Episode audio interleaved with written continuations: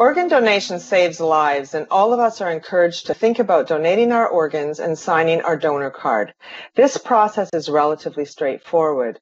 But in the situation where a patient who is requesting medical assistance in dying, referred to as MAID, or withdrawal of life-sustaining measures, which is called WLSM, the conversation about organ donation become entangled in ethical questions and concerns. I'm Dr. Diane Kelsall, Interim Editor-in-Chief for the Canadian Medical Association Journal.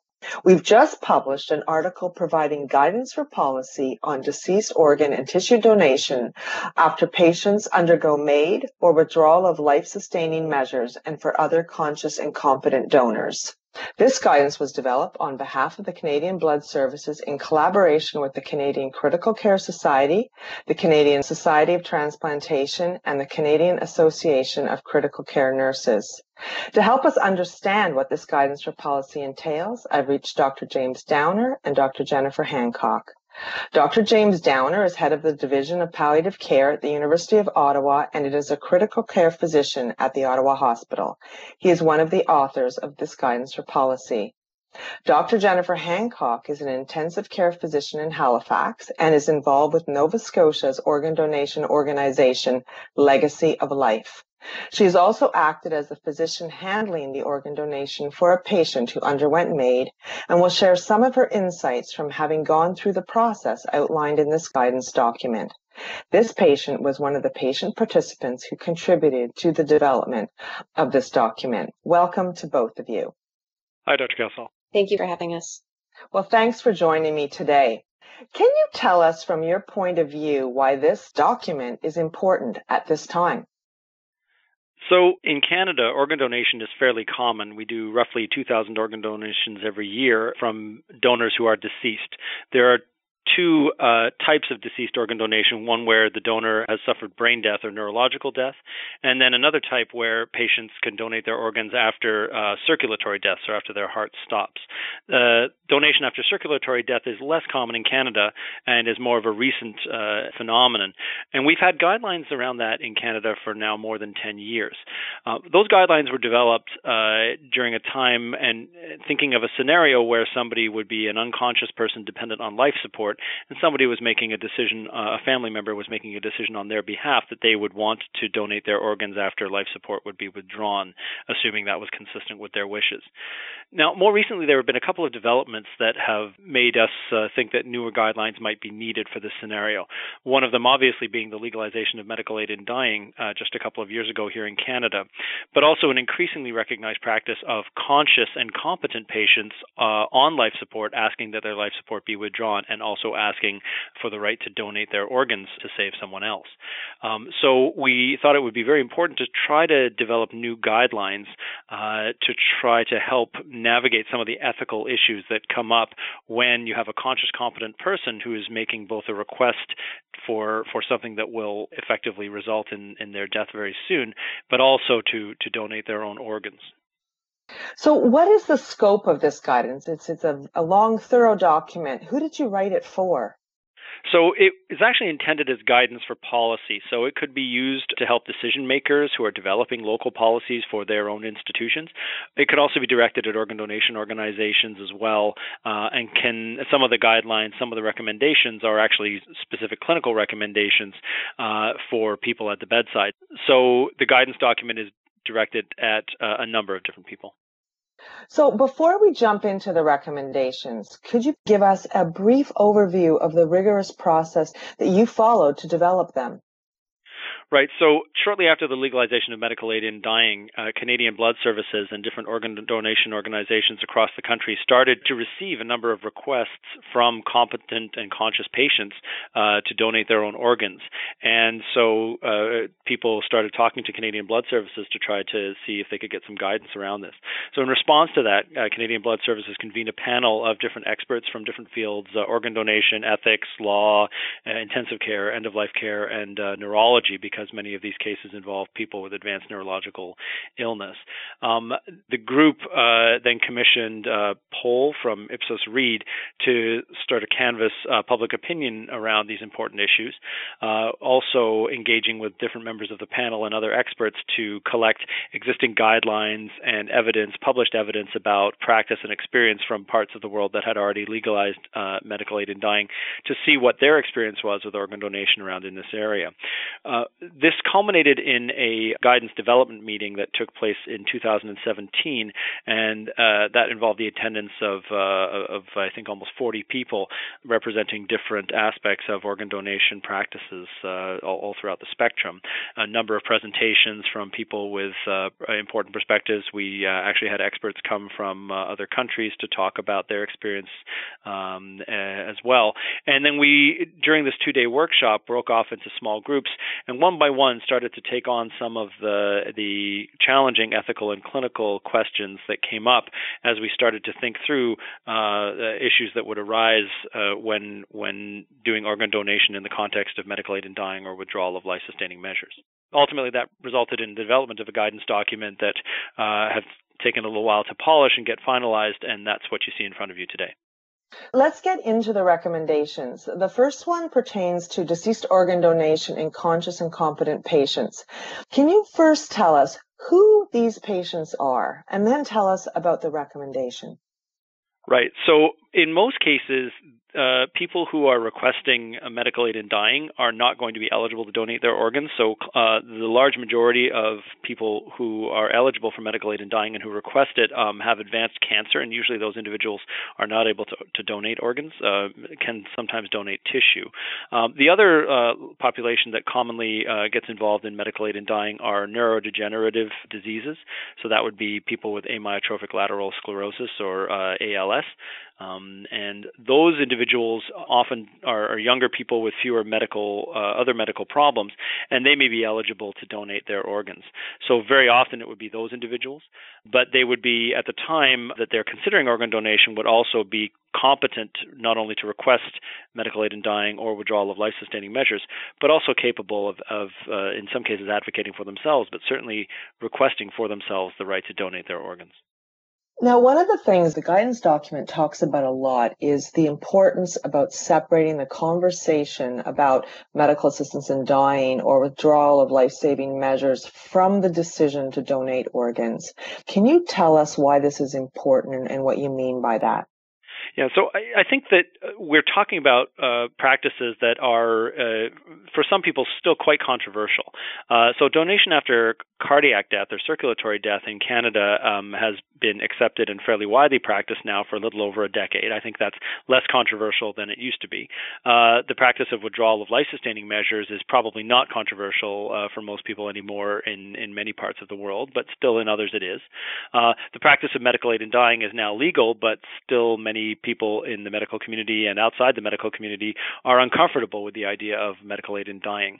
Um, and uh, an organ donation, of course, is pretty widely accepted by the population, but of course there are still people who have opposition opposition to it.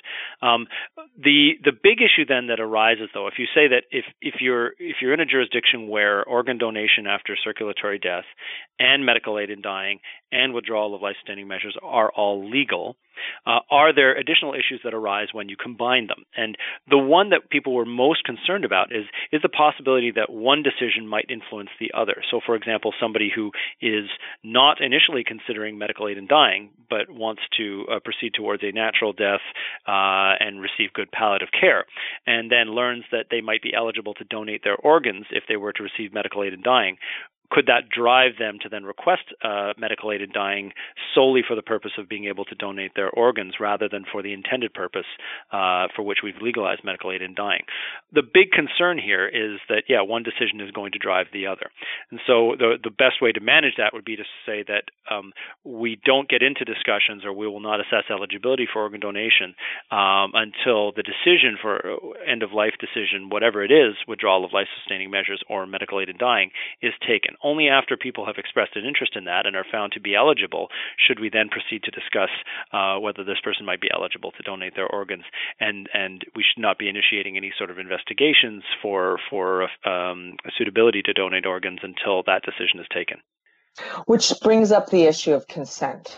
What is important for physicians to keep in mind regarding consent? So, when you're dealing with an individual who is conscious and competent, they should be able to provide an informed consent not only for medical aid in dying or withdrawal of life sustaining measures, but also for organ donation. Um, so this is a standard part of assessing anybody for uh, eligibility to have life sustaining measures withdrawn or for medical aid in dying, and those rules won't change. It's just that we should make sure that uh, the discussions of any discussion of organ donation does not take place out of order, so that those those considerations will influence the decision to proceed with medical aid in dying or not. Now, we know that we have a shortage of organs donated in Canada. So there is the issue of conflict of interest or perceived conflict of interest where when the same healthcare provider who's discussing MAID or withdrawal of life-saving measures is also discussing organ donation with a patient. You have a few recommendations that, that you put in place to help protect patients. Can you tell us a little bit more about these? So, in order to protect patients, it's very important to separate the decision not only in time, right, making sure that the uh, end of life decision is made first before any decisions about organ donation, but also to separate the decision in terms of the team. Uh, this is already done for withdrawal of life support, so the person managing the, the, the patient when life sustaining measures are withdrawn should not be the same person who is uh, managing the organ donation procedure that follows afterwards. We have to observe important important clinical principles of making sure that patients are comfortable and uh, that uh, any organ donation consideration doesn't take precedence over a patient care uh, decision for the donor. Um, when this comes to organ donation after medical aid in dying, we have to make sure that those two uh, decisions and conversations are actually separated by by by people. So the person discussing uh, MAID, MAID eligibility, and how MAID works should not be somebody from the organ donation team, um, and that the organ donation team only gets involved uh, after the MAID issues have been addressed. Now, the document includes recommendations about other things, for example, donor testing, determination of death. I'd like to get your, uh, for you to outline a little bit the recommendations in these areas. Let's start first with, with donor testing. What is the recommendation around that? Well, so this is very important, right? Because it, when this is one of the reasons why we needed these newer guidelines, because the previous guidelines around donation after circulatory death um, were designed around the scenario of somebody who was in the intensive care unit on life sustaining measures, likely not competent and, and often not conscious. Um, usually, these individuals have a lot of invasive uh, life sustaining treatments ongoing, including uh, things that can monitor blood pressure. You can draw blood testing very easily. You can measure lung function. You can measure kidney function. Um, you can assess all of the the uh, the individual's organ function to a very very you know substantial degree. Now replace that scenario with somebody else who uh, is conscious and competent, but not uh, necessarily in an ICU, not necessarily on invasive life support. Uh, if it's somebody who's, for example, living at home, uh, our ability to assess their lungs is obviously not as great. And so, uh, bringing somebody in when they have, for example, a grievous and irremediable medical condition, which is what would make them eligible for MAID, uh, medical aid in dying, um, can place a substantial burden on that person to do extensive testing of their heart, their lungs, their liver, and their kidneys. Uh, that can be a lot to ask of somebody who may have a fairly limited time uh, left and is really trying to spend all of their remaining time focusing on on maximizing quality of life um, rather than spending time in hospitals uh, having testing done.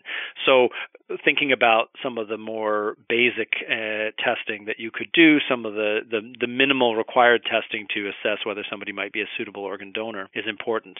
And then the other thing is uh, deciding the time of death, because after when you're doing donation after circulatory death, um, there, you're supposed to wait until the person's heart has stopped, or essentially has stopped uh, moving blood forward, that there's no circulation. And normally you have fairly invasive monitoring, like an arterial catheter, to measure that and confirm that. But people who come in for medical aid in dying usually don't have uh, a catheter inserted, and it can be quite a process to actually have one put in in an awake patient that could be uncomfortable.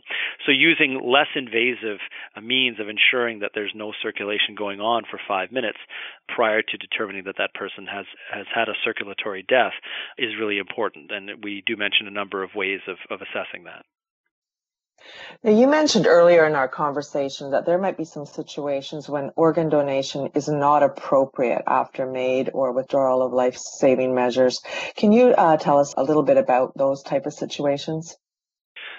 So, if somebody is conscious and competent and able to provide first person consent for an end of life procedure like medical aid in dying or withdrawal of life sustaining measures and organ donation, um, and they do appear to be a suitable organ donor, then the guidelines would suggest that they should be allowed to do that.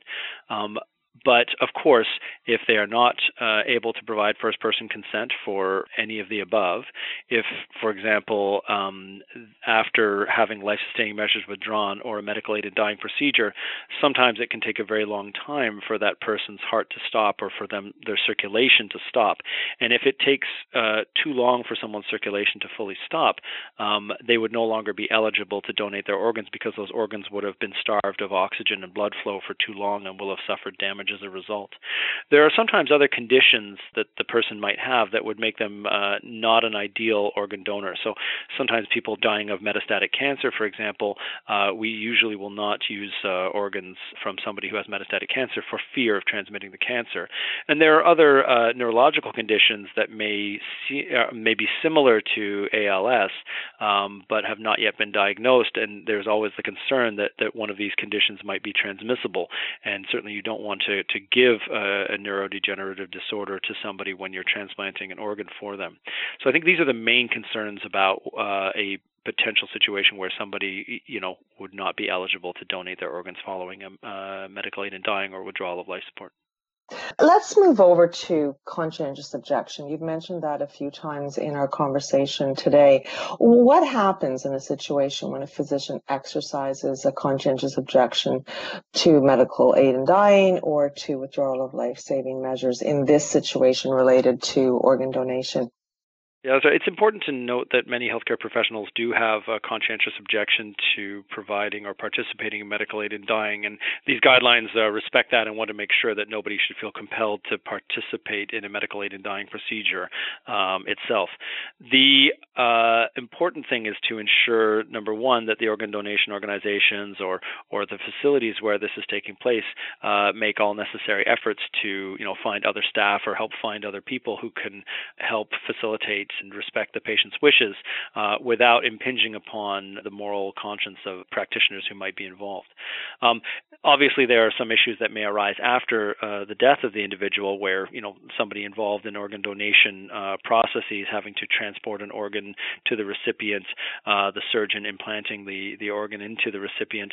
Um, you know, to what degree does the could their conscientious objection to medical aid in dying influence their behavior there? Um, some might be concerned that if they participate in an organ donation, even if they had nothing to do with the medical aid in dying, does that in some way validate uh, medical aid in dying, and, and does that make them feel distinctly uncomfortable? So we talked a lot about that as a group in our in our workshop. Um, unfortunately, there are a lot of scenarios where you know the the, the reason that somebody becomes eligible to donate an organ isn't something that we would necessarily want to facilitate. For example, uh, a car accident or, or a trauma or even a murder, um, and then somebody may be eligible to donate organs following one of those events. Uh, and and again, it's it's sort of the same consideration. You know, I think the the group generally felt that uh, this is not something that should necessarily affect um, somebody's willingness to implant an organ once that person has donated it after the person has died.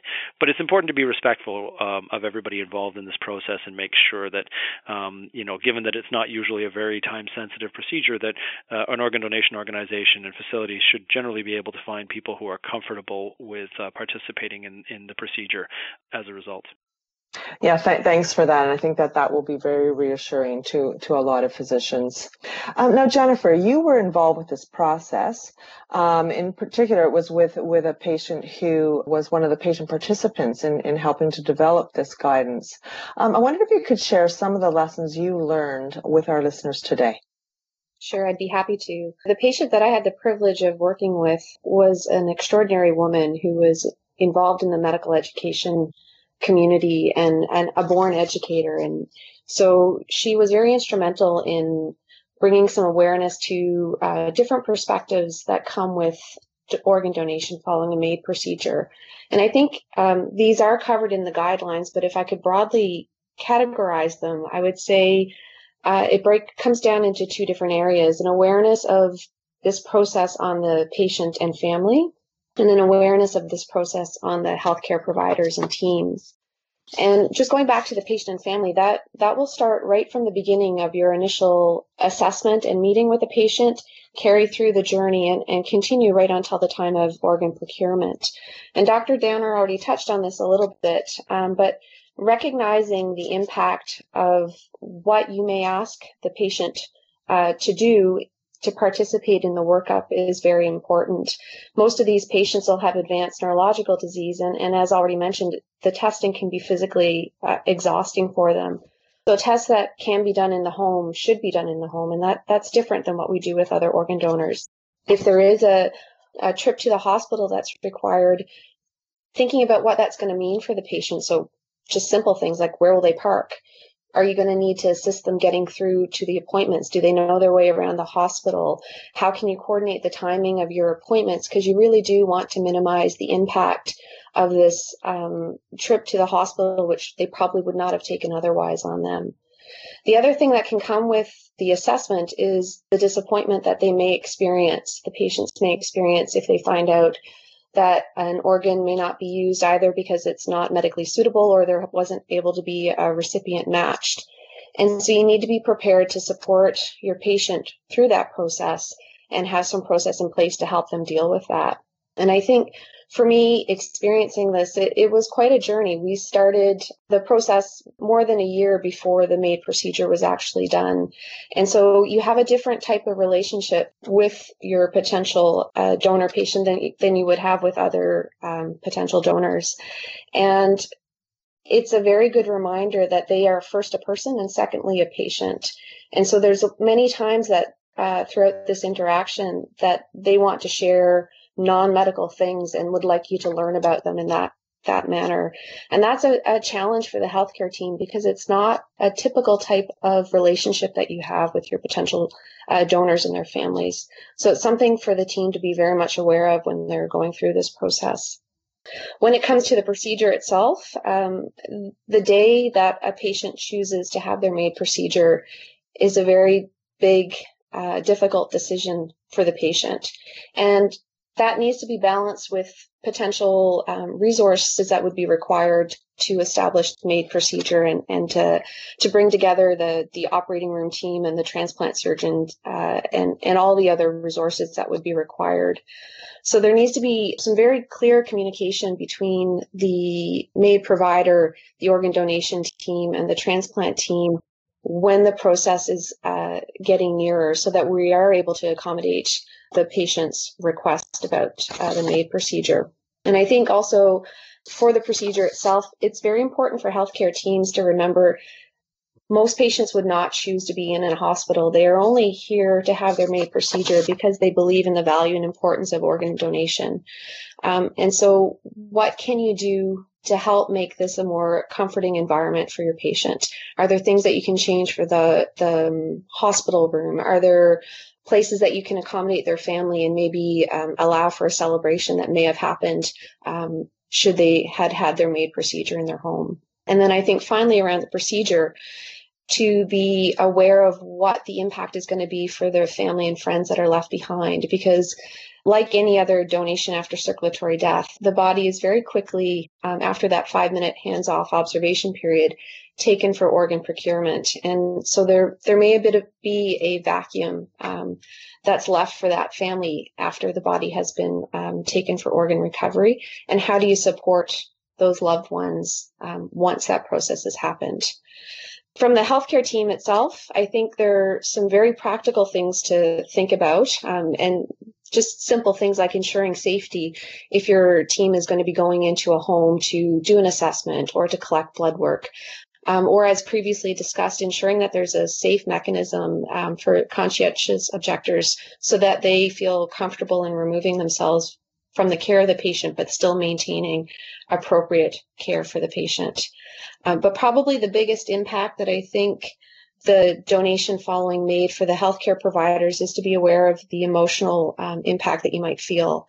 Uh, we certainly always feel empathy and connection with our donor families, but the relationship with your um, patient is is very different in this scenario and the need for debriefing or grief support for all members of the healthcare team that have been in, involved with this it's very important to have that uh, set up and established ahead of time.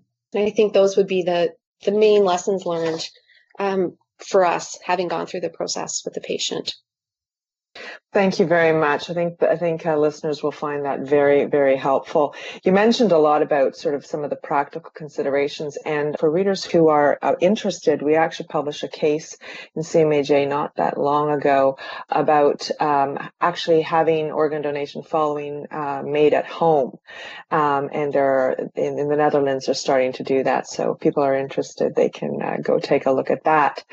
Um, so just wondered if either of you had anything else to add.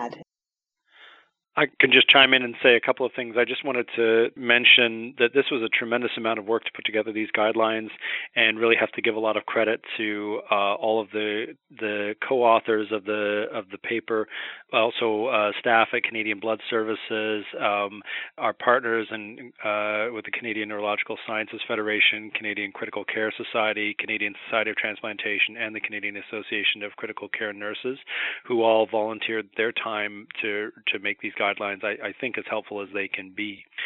The other thing I want to just chime in with really quickly is to emphasize one key point. These guidelines are not attempting to legalize something or promote uh, anything that was not already legal um, in Canada.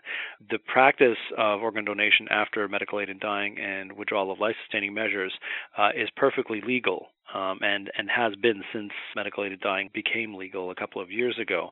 The purpose of this document was really to help clinicians navigate some of the ethical issues and make them aware of some of the ethical issues that come up as we're navigating uh, this scenario, which which probably many people hadn't thought of before now.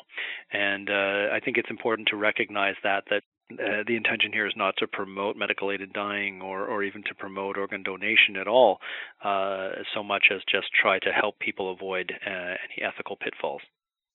That's really helpful, James. Well, thank you both very much uh, for joining me today. I think uh, listeners will find this a very helpful conversation. Thank you. Thank you. I've been speaking with Dr. James Downar, head of the Division of Palliative Care at the University of Ottawa and critical care physician at the Ottawa Hospital, and with Dr. Jennifer Hancock, intensive care physician in Halifax, Nova Scotia. To read the guidance or policy article, visit cmaj.ca. Also, don't forget to subscribe to CMAJ podcasts on SoundCloud or a podcast app, and let us know how we're doing by leaving a rating.